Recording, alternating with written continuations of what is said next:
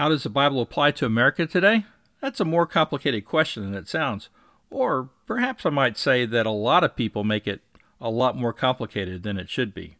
On this week's episode 144 of the Liberty Cafe, we're going to examine this question in the context of how we might apply the first commandment to the United States.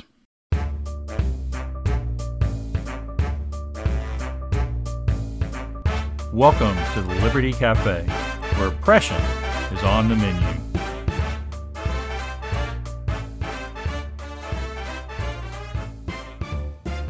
Hi, I'm Bill Peacock, and welcome to the Liberty Cafe. It's a blessing to have you here with me today, and it's also a blessing for us to be sponsored by Texas Scorecard, a great group of men and women fighting for liberty here in Texas and in the United States. So please go on over to score, texasscorecard.com and listen in to this podcast and others and read the articles and find out what you can do to take part in the fight for liberty. As I mentioned in the intro, we're going to talk today about how the Bible applies to America. And particularly, we're going to look at how the first commandment might apply to the United States. So let's examine this by starting with the premise, and I know this is kind of radical, but we're going to give it a go, with the premise that God created the heavens and earth. Of course, not everybody's going to agree with that, these opening words of the Bible, but they are either true or they are not true. There, there's no in between, there's no gray area here. They are black and white, true or not true. God either exists or he doesn't exist. And he either created the heavens and the earth or he didn't. So if God exists and he created the heavens and earth, then as our creator, he has the right to tell us what to do. After all, this is his world and we are his creation. And if he does tell us what to do, which is what he does in the Bible, we are obligated to him, our maker, to do what he tells us. Of course, unbelievers will deny all this, but for our purposes today, we're going to stick with the Bible and what it tells us. God created the heavens and the earth. Yet, and this is where it gets a little more complicated than I think it should, even among Christians, there are some who would deny the broad application of God's Word to American culture today, to our culture and to our governments, how our world is supposed to work outside a sort of inside the church spiritualization of God's Word. Now, I think what is behind some of that is a fear by a lot of people, at least, of what has been called or labeled today Christian nationalism nationalism, of course, has been used of late, in particular, as, as a term to replace the word patriotism in an attempt to smear Americans who support the general principles on which our country was founded.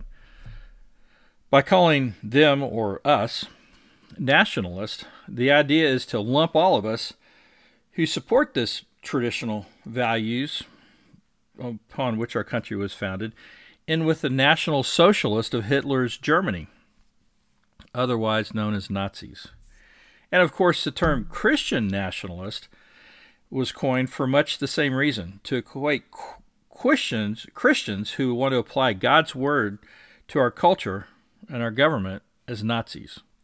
Now, of course, I'm not here claiming that all Christians who shun the term or fear the term Christian nationalism are calling those of us who would support the term in some sense Nazis. That's not at all the case. But but neither am I, and I'm not either here to def, actually defend the term Christian nationalism.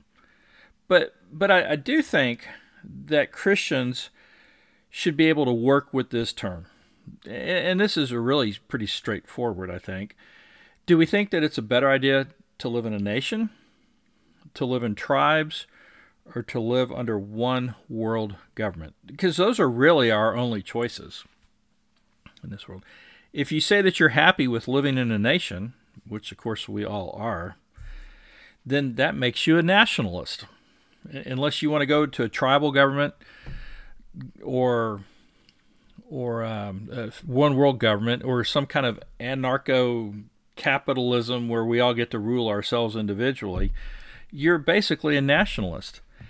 And then the question becomes at that point, since you're a nationalist, do you want your nation to be Christian or non Christian? If you say Christian, and of course you should, then voila, you've become a Christian nationalist. Now, I, don't want to take us down the road and into the debate over Christian nationalism. That, that's not why I'm here today.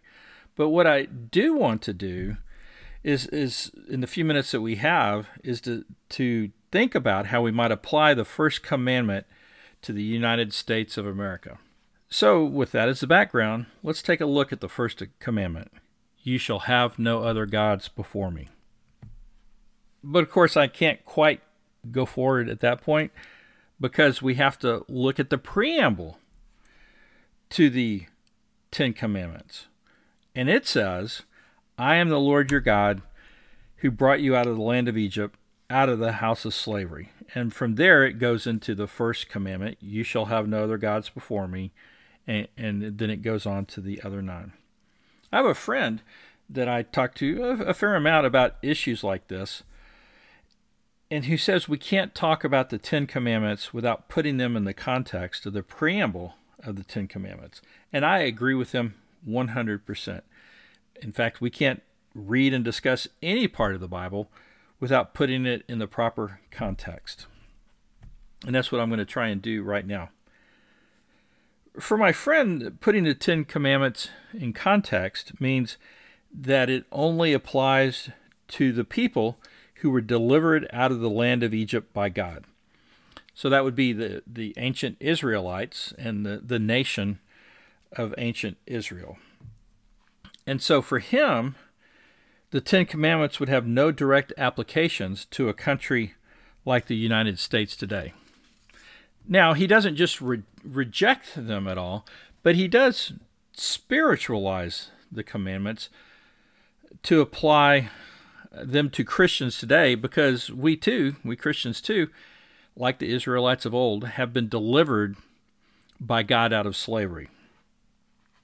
He also, though, allows for this concept of general equity, and that comes out of the Reformed tradition, which which is not a it's not bad. I think there's more to it though. The, the I think the Reformed tradition has missed some things on there. At least one uh, facet of the Reformed tradition. It's it's more than just general equity. But what what that means is that there are some underlying principles in each of the Ten Commandments, and of other Old Testament law for that matter, that were applied to Israel that we can also apply to our laws in the United States today. But again, I think we need to go farther than that, even though I haven't done a comprehensive study that I can walk through exegetically my answers here. I think that for every one of the commandments in the Ten Commandments that were given to Israel, we can find other passages in the Bible that apply the Ten Commandments to all of mankind. So, just a couple of examples.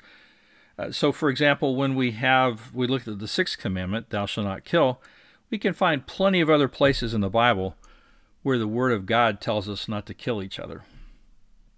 And I believe we can do the same thing with the first commandment that we're looking at today. So, for instance, we might look to Genesis 4, where both Cain and Abel were obligated to sacrifice out of their fat portions to God. They were to worship Him and no one else.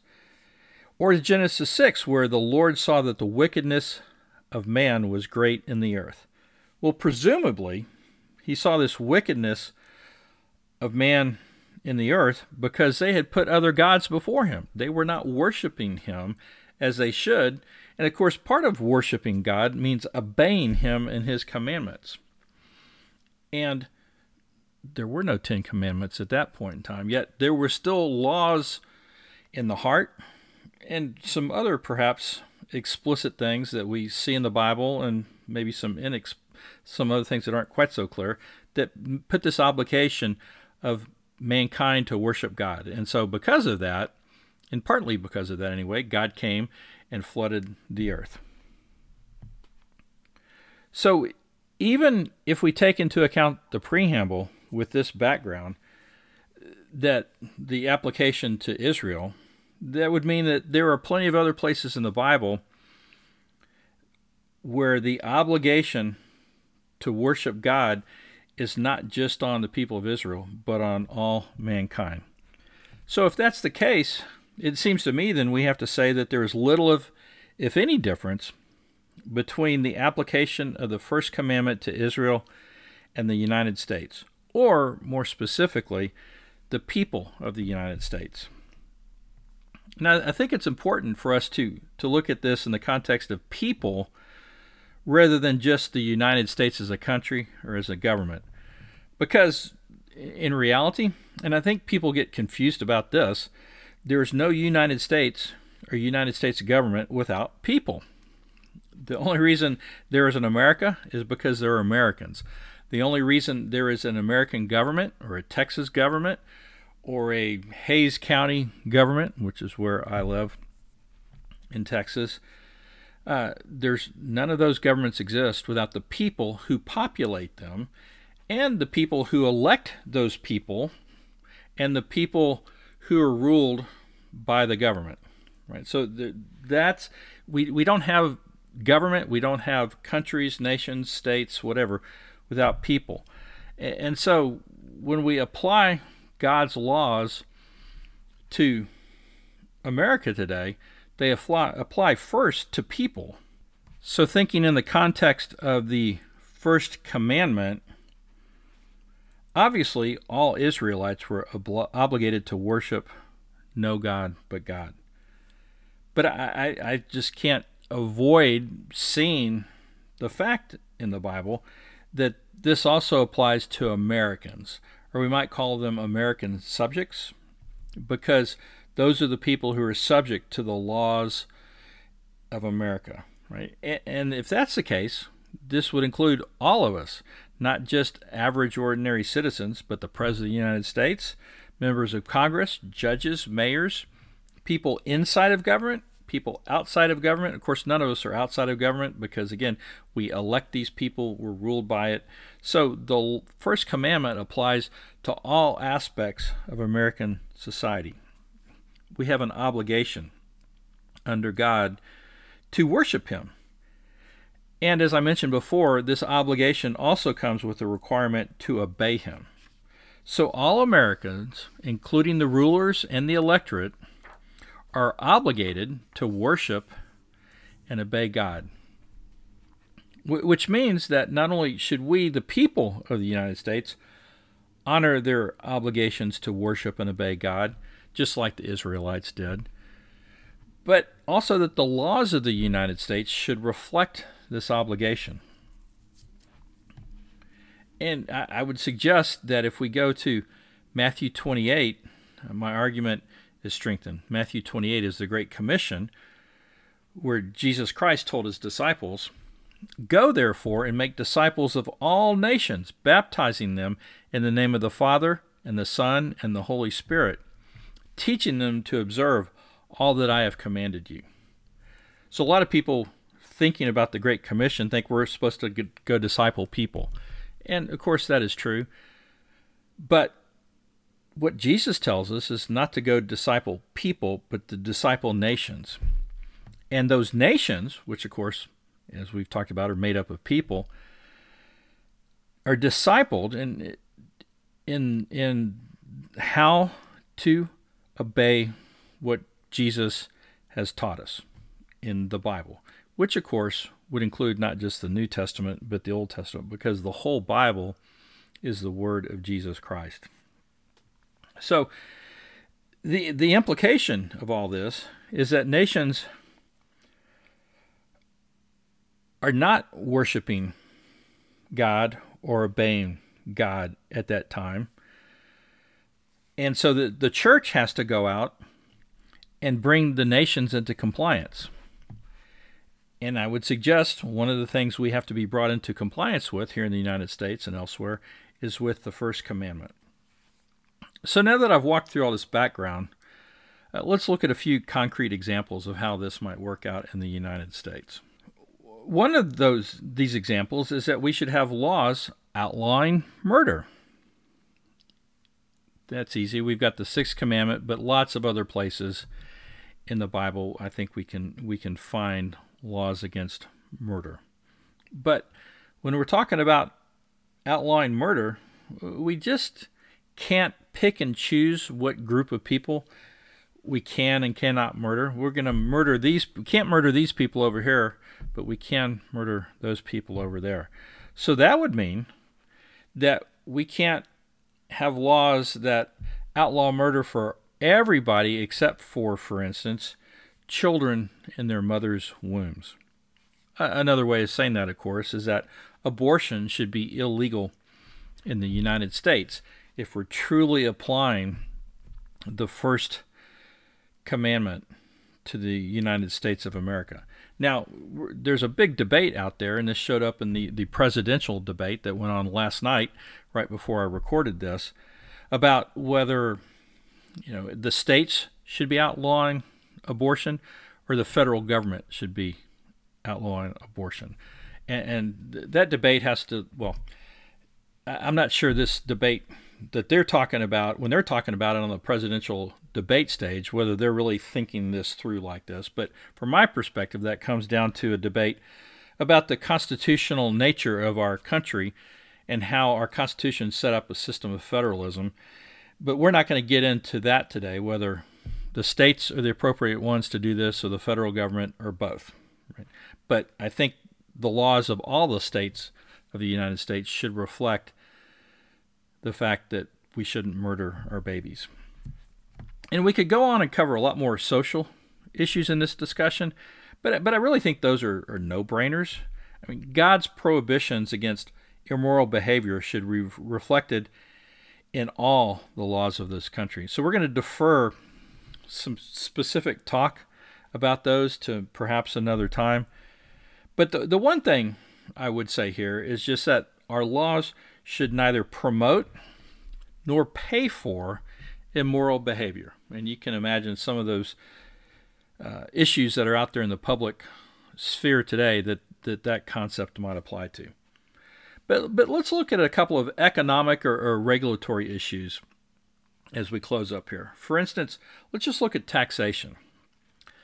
God is Lord, and we should have no other gods before him. Therefore, and this is pretty straightforward, the government shouldn't have enough revenue to start acting like it is God. I, think that's a pretty good reflection of the first commandment as we look at our laws today. So it shouldn't have enough money to take care of our every need, or at least our every need is defined by the government. Because here's what's hap- what happens when the government starts paying for or providing for our every need, it starts taking on the characteristics of God, or at least some part of the characteristics of God, or at least it acts as if it is.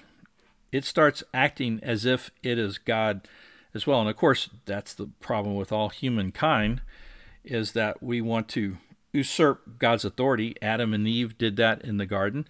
The people at the Tower of Babel were trying to do that. They were trying to dis they were disobeying God by not scattering over the earth, being fruitful and multiplying and filling the earth, but they were also doing it by building this tower to reach up to heavens because they were going to occupy heaven rather than having God come down here to earth.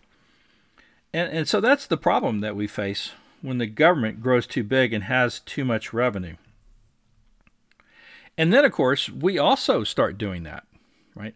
When the government starts acting like this, or even when it doesn't, we still want it to be. A lot of people, or all of us at some level, want it to be like that. We, we start looking to government for some sort of salvation. And we've seen this in recent years, for instance, in the Messiah complex, or even cult, you might call it, that rose up around Barack Obama. So our taxes should be low if they are going to reflect the first commandment in our country. Well, how low? Well, we have to look to the rest of the Bible for how low that should specifically be. But and, and that can get very complicated. I would suggest if we want to really go into detail, we would say that taxes should not be collected to pay for things that are not authorized. The government is not authorized to do under the Bible. Now that's a a lifetime's worth of work right there. So for our purposes right here, let's just say that 10% of our income, which is the tithe that the church is required, we are required to give to the church, is a pretty good level for the taxation from all levels of government. I think that's a good place for us to start. That the, the government taxes shouldn't be more than the tithe, and that means that our total level of taxation to our local governments, our state governments, and our federal government shouldn't ex- exceed about 10% of our increase or our income. And then let's finish up with one more example here uh, the regulatory state today. So some call it, you know, it's a regulatory state, others call it the administrative state, or even the deep state. But, but I'd suggest that the regulatory state or whatever we want to call it, is another way in which the government has become an idol to many, and in many ways in which the government has sought to replace God in our lives. So I'd suggest that the first commandment here would lead us toward dismantling the administrative state in the United States of America today. We could also look to the system of government in the Old Testament for some help on this. So, of course, there were there were laws in the Old Testament now, not as many laws as we face today, and that's another issue that is related to all this. But there are a lot of laws still laid down in the Old Testament for Israel to follow.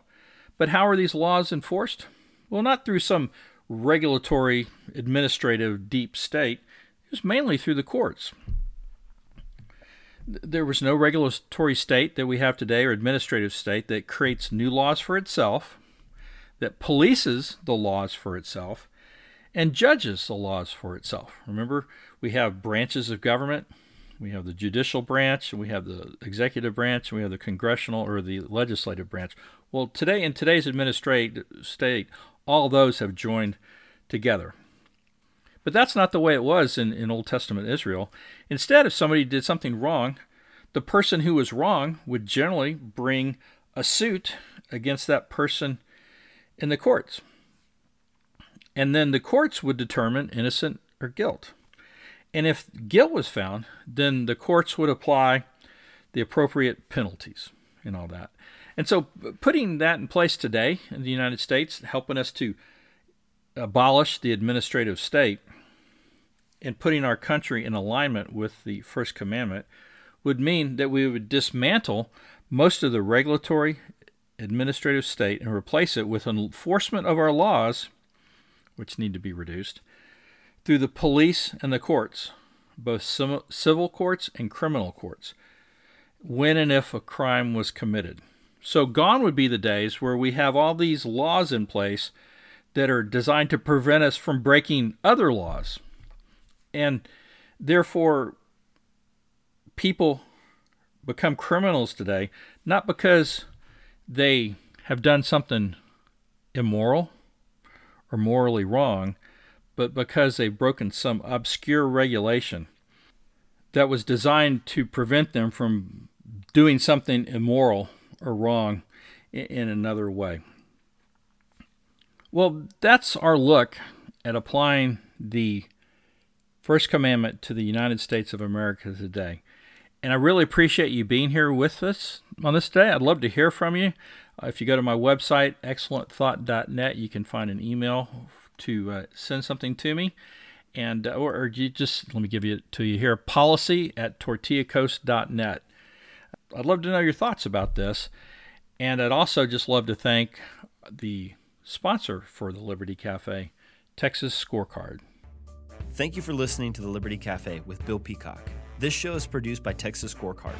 You can learn more about this show and find other shows at texasscorecard.com. Be sure you subscribe and rate this show on whatever platform you listen on. See you next time.